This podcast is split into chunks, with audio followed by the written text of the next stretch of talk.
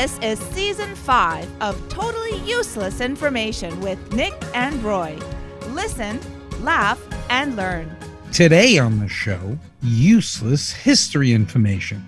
And we'll scare you with some useless horror. Oh. Yes, and pretty cool inventions. Plus, we will answer your questions from our mailbag and your favorite news from around the world. Totally useless information. It's everything you never needed to know. Welcome to episode number five. Happened today's history. What happens tomorrow is history. Yeah. Napoleon Bonaparte, Yes. a French general, was once attacked by a horde of rabbits. No. Yes. What kind of general is he? He was scared of some rabbits. But here's the actual story. He had arranged for a rabbit hunt for his top men. And so he got thousands of rabbits together, put in boxes, and then they released them all at the same time. And instead of running in the opposite direction, they ran directly for Napoleon and his horse. Needless to say, he was saved by a hair. That's right. I, I'm sorry, I'm follically challenged. I don't get that at all. Not at all. well, That's all right. Juliana was a medal winning Great Dane. She died in hmm. 1946, sadly, but in her lifetime, she was awarded not one but two Blue Cross medals. One was for alerting her masters to a fire that had started in their shop. And the second Blue Cross medal went to Juliana for extinguishing an incendiary bomb by urinating on it. Wait, okay, so this dog Yes. alerted them to a fire that was happening. That saved their lives, yes? But on the next one, Yeah. this one, this dog ran over to the. Where did this dog work? It didn't say where because the location was undisclosed for security purposes, but hmm. she found the incendiary bomb and she urinated on it to defuse it. Whoa. Okay, that's a pretty smart dog. You know, that's what, what was the dog's last name? MacGyver.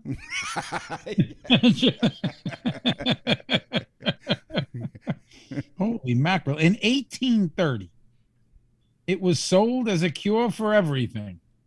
In 1834, it was sold as a cure for upset stomachs by Ohio physician named John Cook. Do you know what it was? No.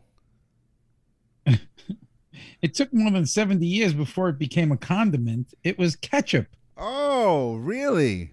We had said that it was sold as a medicine, but I didn't know that in 1830 they basically sold it as like a snake oil type of cure all. But by 1834, this guy, John Cook, he was selling it for upset stomach. Now, let me get this straight an acidic tomato product Yeah. Highly acidic, yeah. upset stomachs. What the hell is Yeah. that? about? Di- didn't quite cut the mustard, did it? ah, that's a condiment joke. Yeah.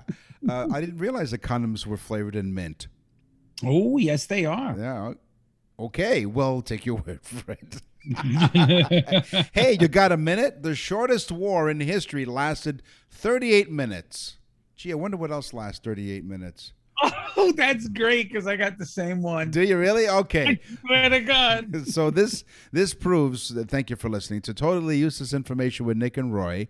And as we often tell you, we do not rehearse the show. All we agree on is the topics, and the history is one of them. We do not tell each other what the facts are going to be. So this this war lasted 38 minutes. It was between Britain and Zanzibar, known as the Anglo-Zanzibar War. It mm-hmm. occurred on August 27th, 1896. Usually, when you hear about wars, it started in this year, it ended in that year. In this war, it occurred on August 27th, 1896. This war, it's it takes longer to say Ag- Anglo-Zanzibar War than the actual war took. In fact, when you when you talk to the Brits in like 1897, oh, what stories they had of that war. That's right. 38 minutes. Uh-huh, hey, uh-huh. by the time Juliana went and urinated on the incendiary bomb, boy, the war was over. It's it. It probably It would was have all been. wet, so to speak. It was all wet. You know what? Maybe the war would have ended a lot sooner if she was on, on there at the war. You know, well, it would have been called the Anglo Zanzibar Golden Shower War. there you go. Well, speaking of ferrets and dogs and monkeys, I don't know if you were you speaking of that ferrets and dogs and monkeys. Yeah, no, So, not speaking of ferrets, dogs, and monkeys, they were the most popular pets in the Roman Empire. Instead of cats, ancient Romans used ferrets to hunt mice and rats, and they used dogs as guards and monkeys as entertainment. they use monkeys. Monkeys as entertainment, yeah. Well, that makes sense. I mean, monkeys are pretty funny, They are. know? And they're very much like humans. Except when they throw their poop at you. Yeah. maybe some humans throw their poop at you. I don't know, and I don't want to know. I don't want to know either. Well, you know, if, if but Juliana can urinate on bombs and monkeys can throw feces at you, Th- What's going to happen next? yeah, we this is when you hope history doesn't repeat itself. famous English poet Lord Byron, before attending Cambridge University, found out that he could have a pet in his dorm with him. Nice. So he decided, well, dogs and cats, they're pretty boring. So Lord Byron brought a pet bear. really? Now, this is true. He actually was seen all the time walking his pet bear with a chain on it and would keep it in his dorm. Now, had I gone to Cambridge and found that out, I would have got like some swimsuit supermodel and put her in a bearskin coat. Okay, for those of you who are against all that stuff, Peter, I'm talking to you. You know, Peter, no, no, I wasn't talking about lunch. oh, you said Peter. It's a bear sandwich on a I pita. love pita bread. Oh, it's pita's delicious. You could put a smear of uh, hummus on it. It's delicious. Yeah. In 1998, there were 12. was it? Is, that what you had for lunch? Is that why you have like pita on your mind? No, no, I had the swimsuit model with a bear costume on my mind. But go on. Yes. In 1998, 1,200 bones from 10 human bodies were found in a basement. The basement belonged to Benjamin Franklin. Benjamin Franklin had 1,200 bones in his From basement. 10 human bodies that were found in 1998. Now, before you go on and saying, uh oh, one of the, you know, the, the America's forefathers, one of the forefathers, you know, he, what did he do? It was revealed that the bodies were used in the study of the human anatomy. Yeah, right. That's what they told people. yeah. That's what Jeffrey Dahmer said. Oh, yeah. You know, studying. So, speaking of scary, bone chilling, blood curdling. Oh, the horror of horrors. Listen, if you dare. She scares me. She does. My gosh. I'm not She's- messing with her. She's so good. She we really appreciate all the work that she does. She is what they call our imaging voice on the totally useless information with Nick and Roy. Roy, what do you got in terms of horror, useless horror info? When aging actress Betsy Palmer took the role of Pamela Voorhees in the Friday the 13th movie, Mhm. It wasn't because she loved the script. It wasn't because she really liked the role. It was because she hadn't worked in a while. And Betsy Palmer, the famous actress, needed a new car because her car blew up and she did not have the money for it. So she said, I'm broke. So I'm going to take the next script that, script that comes along. And she actually took that script, which actually wasn't a bad script for her. She became very famous for it. Yeah. And uh, but isn't that wild? She said she would have never ever done that film had her car not broken down and needed a new car. Ah, things happen for a reason. The horror genre has never gotten much love from the Academy. You know, though they've been around for many, many years, there seemed to be like a bias against the scary movies. The Exorcist, however, earned 10 Oscar nominations in 1974, including Best Supporting Actress for Linda Blair, who was just 15 years old at the time. That's crazy. And do you know when that movie came out, we were told by the priests and nuns in our school uh-huh. that if we went to see the film, even if we went with our parents, that we would go directly to hell if we died. Wow. So you went to a Catholic school. No, I actually saw the movie. Oh. there you go. Now, I did go to a Catholic school, and we did go to we snuck in through the exit to go see that film. We hid, and then we sat in seats and watched the film. And I really, I said to my brother, I never forget this. I said, "We shouldn't be here. This is really bad." That's right. So scared living hell out of me. so what you did was so you went through the exit, but you walked in backwards and pretended you were just walking out.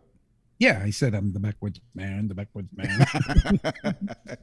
That's from a movie. That- if anybody knows that, email us. There you go. That's pretty cool. Movie, Oh yeah. movie called Freddy Got Fingered. I know that's crazy, but you got to see it. Yeah. Danny Lloyd was the little boy in the movie The Shining. Remember the little boy at the Yeah. hotel? Yeah. Okay. He was so young that when he tried out for the part, they lied to him. They didn't want to scare him and say he was going to be making a horror film. Yeah. When they finally picked him, they still lied to him and told him it was a drama and so on and to do the lines and so on. It wasn't until I guess blood started flying out of the elevators. they needed to tell him something. Yeah. By the way.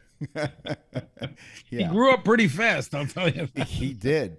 Uh, w- while the lack of shark appearances works to heighten the tension in Jaws, because if you remember the movie Jaws, the, the shark wasn't around for too long, right?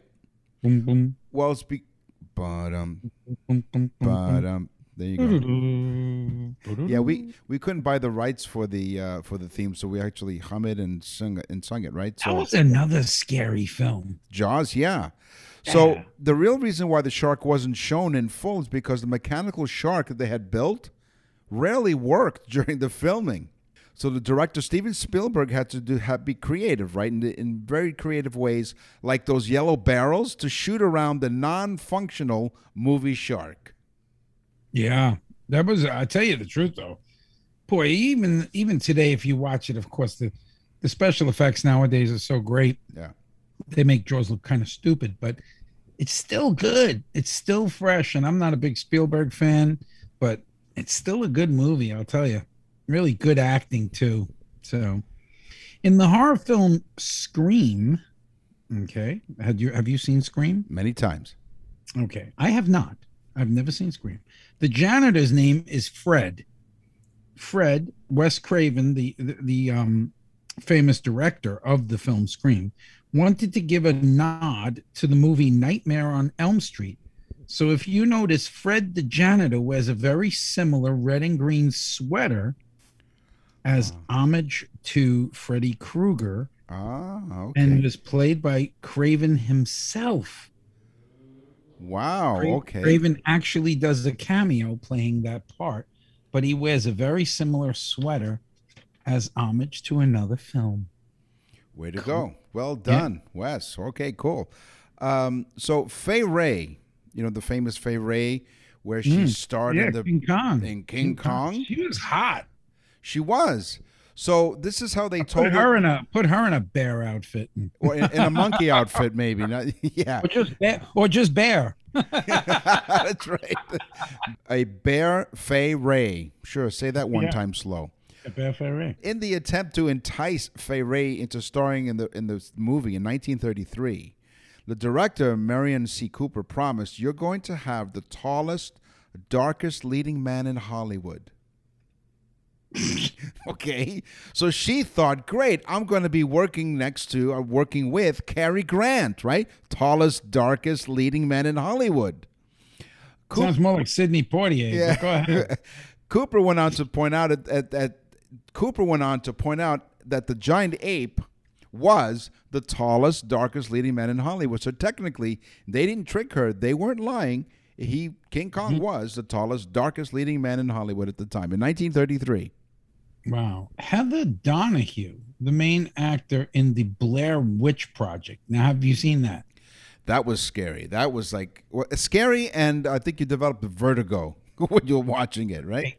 Blair Witch Project was was was an odd film because it was so poorly shot. and It was so garbage as far as the way it was made. But that one scene at the end is just so scary that it makes the whole film almost worth it. Yeah. But Heather Donahue gets the main part in the film.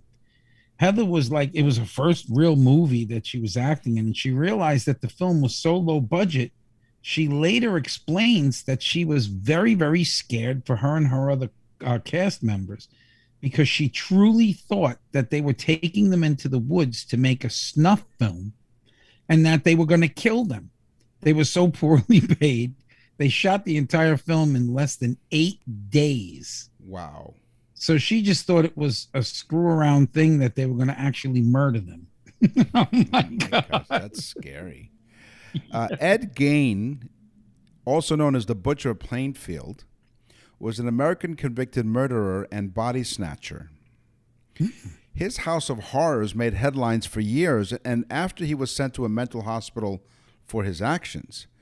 These were so memorable, they inspired most of the most iconic thrillers of all time Psycho, Silence of the Lambs, the Texas Chainsaw Massacre are among them.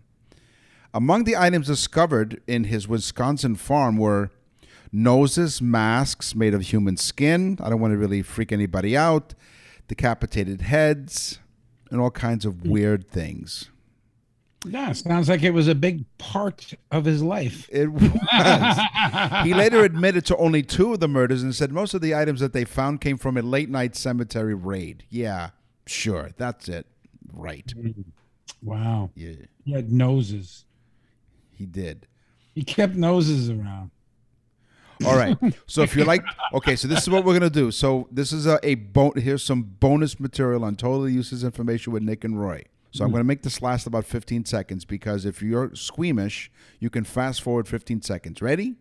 They found four noses, nine masks made of human skin, numerous decapitated heads, lampshades and bowls made of skin. Lips were used as a pull on a window shade, and belt made from nipples. Ooh, the old nipple belt. Okay, 15 seconds has gone by. We hope that you fast forwarded and you're listening to Totally Useless Information with Nick and Roy. Wow, it's gross. But if you go to nickandroy.com, you can see pictures of us. That's pretty gross, too. Innovations, ideas. The Totally Useless Information Podcast presents Inventions. So if you're walking around the house in the dark, um, you know, and you stumble and along and you stub your toe, right? Because you're either mm-hmm. stepping on the kids' toys or you stub, you know, your toe on the corner table or something. Well, there's no more stumbling around in the dark or stubbing your toe because thank goodness for this invention, LED slippers. Light up slippers. These fleece slippers come with built-in movement sensing LED torches so you can see where you're going. So you you have like little spotlights, headlights on your on your slippers. That's right. So you won't be you won't stub your toe on the table, but you're going to bump into the wall because you're looking at your feet. But not only that, you you got like a really upset cat that flashes you because he thinks you have your high beams on. Very good. Wow, you know the little square plastic thing that holds the um white bread bag? Yeah, the tags. Yeah, yeah, yeah. The little that little square tag that has the little cutaway in it that Yeah. you put around the bag and it keeps it from opening. Right. Well, that was invented by a guy named Floyd Paxton. Okay. Floyd Paxton was flying around. He was on a plane years ago before, you know, all the other like really cool stuff was out. And Floyd needed to close a bag on a thing of chips that he had. So he had this little piece of plastic there, which he notched out a little hole and he clipped it onto the bag. And then when he got home, he said, I'm going to make these. How genius was that?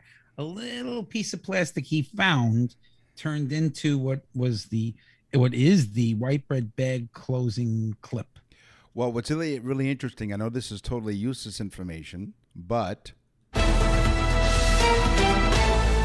here's something useful. You could take those bread tags and you can organize all of your cables and stuff because sometimes they're kind of, you know, they it looks really messy behind your computer or your or your mm-hmm. stereo or whatever or your hi-fi.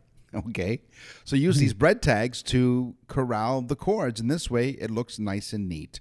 Oh, there you go, folks. Useful. So- You have bread tags all over the house. There you have it. Okay. so I don't know those of you who've broken your leg and you had to walk around with crutches. What a pain that is, right? Because people want to sign the cast, and you have to sidestep some tours because it's just a pain to do it, you know. But how mm-hmm. about? But no. But there's this great invention. According to unnecessary inventions designer Manny Benedetto, he made his latest project, which guarantees to put a little pep in your broken step, and that is pogo stick crutches. Pogo stick crutches. So you hop around That's right. on the crutches. That's right. These recreational What's crutches. this guy's name? His name, he's unnecessary invention designer, Matty Benedetto. Okay, Matty Benedetto Benedetto probably is responsible for more two broken legs. They broke the second leg trying to keep them. And that's how he keeps his business going. What an ingenious idea. Oh my god, that was a crazy idea. You know what I want to invent? I want to invent a clip-on fake cast that's right. that you could bring to Disney World with you and get on all the rides like really quickly. There you go. There's another useful tip. Boy, we haven't had back to back useful information on totally useless information with Nick and Roy. A man named Paul Winchell was best known as the voice of the character, cartoon character, Winnie the Pooh and Tigger. He would alternate back and forth, and Gargamel from the Smurfs. Now, if that wasn't making him famous enough, you know what else he had done before those two things? No. He invented the mechanical artificial heart. Wow. So this guy, Paul Winchell, guys, this is the one to get the pencil on. That's His right. Yeah. Paul Winchell he was the voice of Tigger and Winnie the Pooh and Gargamel the, from the Smurfs. He was the voice for those cartoon characters, but he also invented the mechanical artificial heart in his spare time, you know? Yeah, we- yeah. that's right. Be still my heart. Wow, that's pretty cool. Excellent. Yeah, it's crazy. All right. Um, so we're talking about inventions as you're listening to Totally Useless Information with Nick and Roy. How about a portable toaster? Now, what this is is a knife that gets heated and it's hot enough to toast a slice of bread. Like you've heard of, you know, a hot knife through butter? No. This knife gets hot enough to heat and toast a slice of bread. Easy to clean and you can you know really take it anywhere you want. If you travel around the world you can take this with you. It's really convenient. It would be really cool if it looked like a like it almost looks like a lightsaber okay? Mm-hmm. But there you go a portable toaster actually toasts your bread When years ago, when I went camping one time, they had a thing where you could put two pieces of bread in it, and Yeah. then it had mirrors on it, and Yeah. then these metal things that held the bread, and the mirrors would heat up the metal things and toast the bread for you from the sunlight. that's pretty cool wow Yeah, yeah. I would like to look that up and find out what it was called. A man named Nicholas McKay hmm was scheduled to be a chaperone at a high school dance. He was not used to wearing suits. He was probably a mechanic or, you know, construction worker or something. right But it was a big deal that he was picked as a chaperone for this high school dance. So he took out his one and only suit to find out that it was full of crap all over it. So he tried brushing it to no avail. So what he did was he took a roll of masking tape and rolled it up backwards on a piece of stick and then took the lint off of the suit. When he realized what he had done, and somebody said, Wow, that's a great idea. He said, Really? Do people wear suits? No, no. He said, Yeah. I've got to invent this. And thus the lint brush was invented. oh wow. Crazy. I love that one. So if you if you didn't get that, take a pencil or pen, rewind it the last 15 or 30 seconds and listen to that again and share this with all of your friends. Crazy. Totally useless information with Nick and Roy.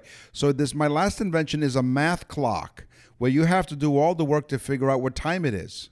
The Albert clock displays math equations instead of actual time. There's one equation for the hour of the day and another one for the minute. So to tell the time, you have to do the math first. For instance, if the clock the clock will display 8 plus 3 hours and 25 minus 3 minutes means 8 plus 3 is 11, 25 minus 3 is 22.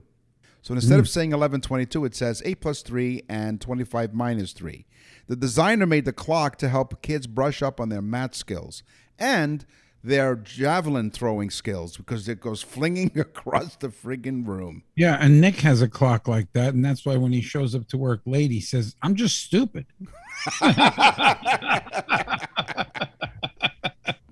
It's been known to happen. hmm Fifth grader Clara Lazen created a model of an undiscovered molecule that they knew about, but she took the time out to create the model of tetran itratoxicarbon. Tetra itratoxicarbon. Okay.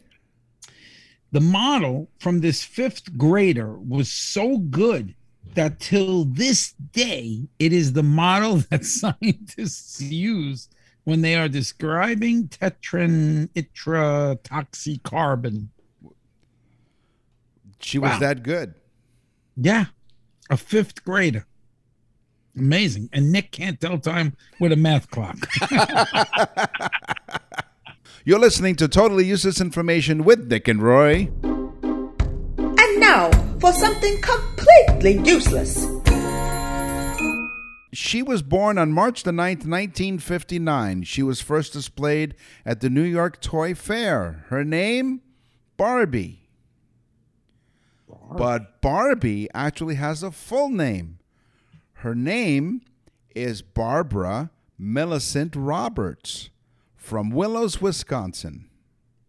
oh, she actually has a place she's from. she's from. So not only her full name, so Barbie, your Barbie doll that you have if you collect them or your kids, her full name is Barbara Millicent Roberts from Willows, Wisconsin, born on March 9th, 1959, and she was first displayed at the New York Toy Fair. Cool. See, I like that stuff. That's cool. Yeah, it Because they took the time to to to do that. they did to figure it all out, right? You know, so if you'd like to find out more information, you go to our website. What's our website? nickandroy.com. That's nickandroy.com. And roy.com. And send us a mailbag. What's in the mailbag? What's in the mail?